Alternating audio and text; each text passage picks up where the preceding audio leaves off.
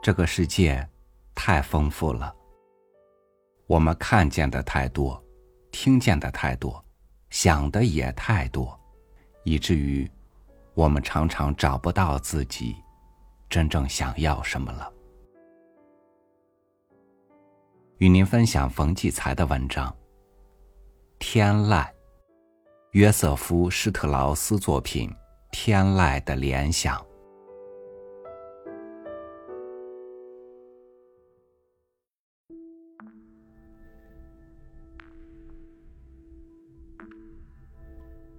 你仰头，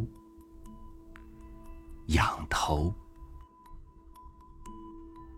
耳朵像一对空空的钟，去承接由高无穷的天空滑落下来的声音。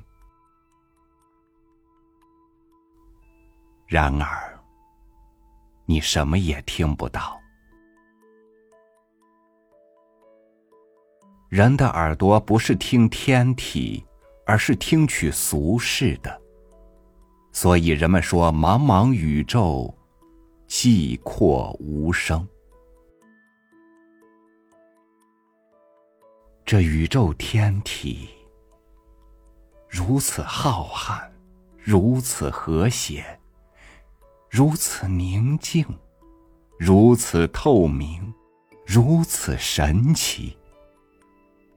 它一定有一种美妙奇异，胜过一切人间的音乐的天籁。你怎样才能听到它？你起灵于谁？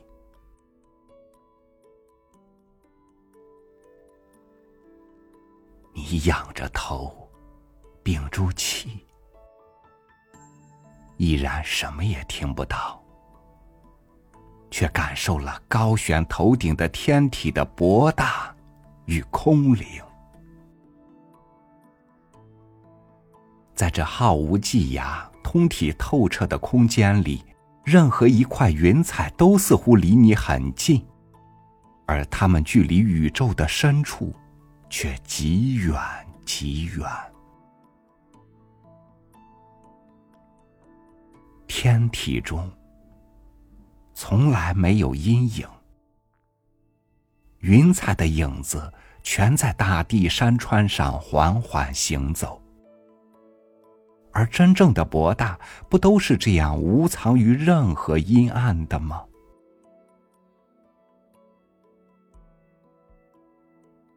当乌云汇集，你的目光。从那尚未闭合的云洞穿过，极力望去，一束阳光恰好由那里直射下来，和你的目光金灿灿的相撞。你是否听到这种激动人心的灿烂的金属般的声响？当然，你没有听到任何声音。有那涌动的浓雾、不安的流光、行走的星球和日全食的太阳，为什么全是毫无声息？而尘世间那些爬行的蝼蚁、吸动的鼻息、轻微摩擦纸面的笔尖，为什么都清晰作响？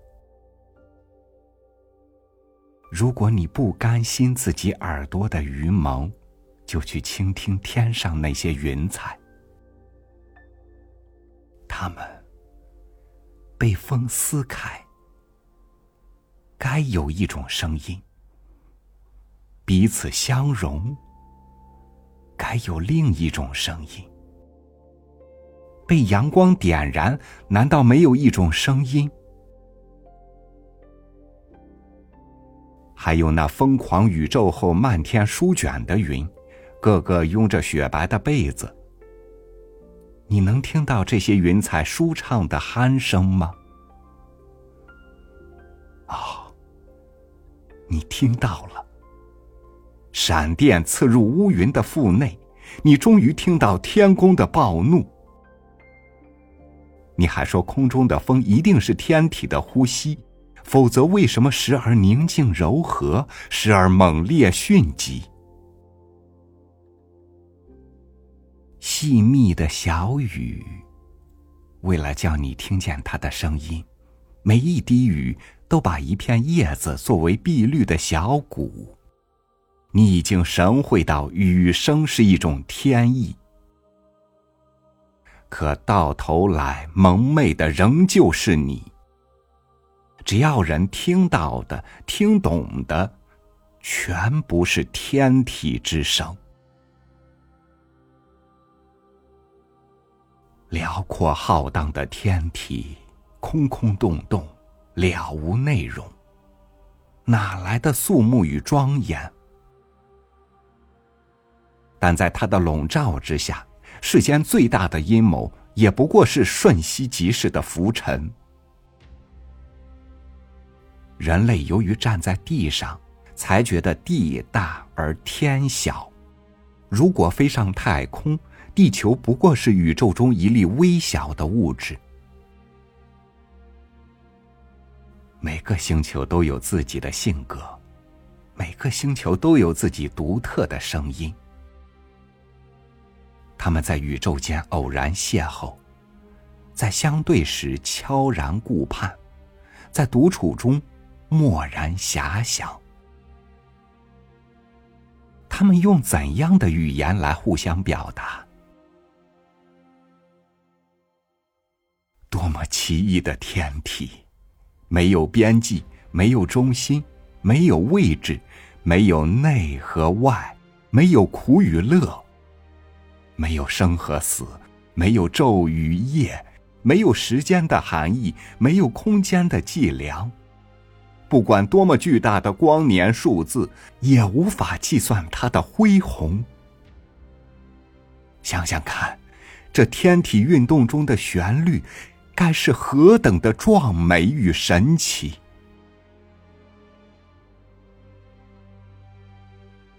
你。更加焦渴的仰着头。不，不是你，是约瑟夫·施特劳斯。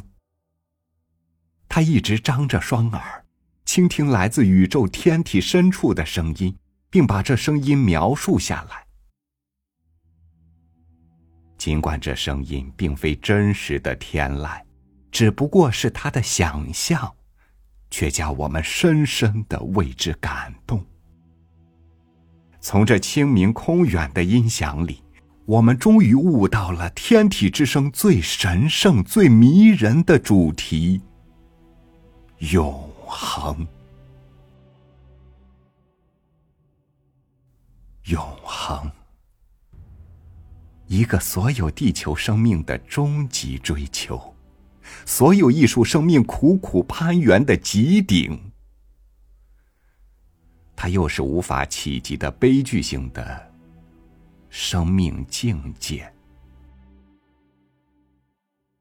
从蛮荒时代到文明社会，人类一直心怀渴望，举手向天，期盼神是以永恒。面对天体，我们何其渺小；面对永恒，我们又何其短暂。尽管如是，地球人类依旧努力不弃，去理解永恒和走进永恒。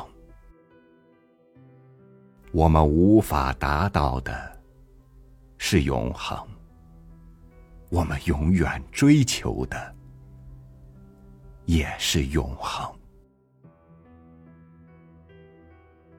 听到了永恒之声。便是听到了天籁。